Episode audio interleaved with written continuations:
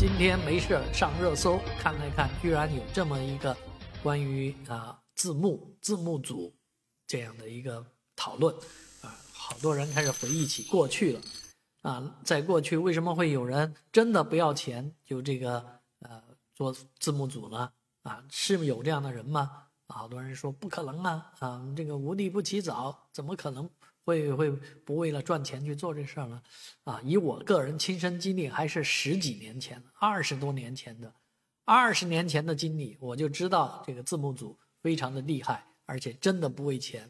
二十年前我在英国读书的时候，就接触过好几个啊，专门为字幕组工作的。我那时候还没这个功夫去干这个事儿啊，但是呢，确实有很多年轻人为字幕组贡献，所以人家说网上有一个冷知识。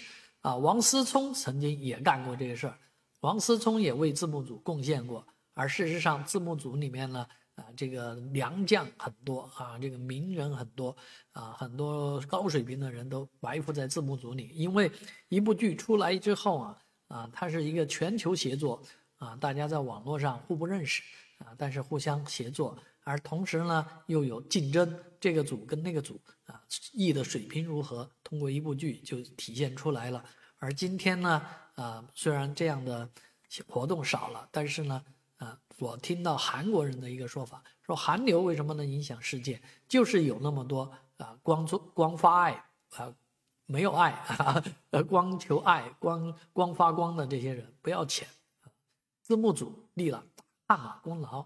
当然，今天到了人工智能时代，字幕组啊。可能再也上不来了。但是，啊，如果看那些人工智能生成的字幕的话，确实有点丧气，觉总觉得缺了人间的烟火气。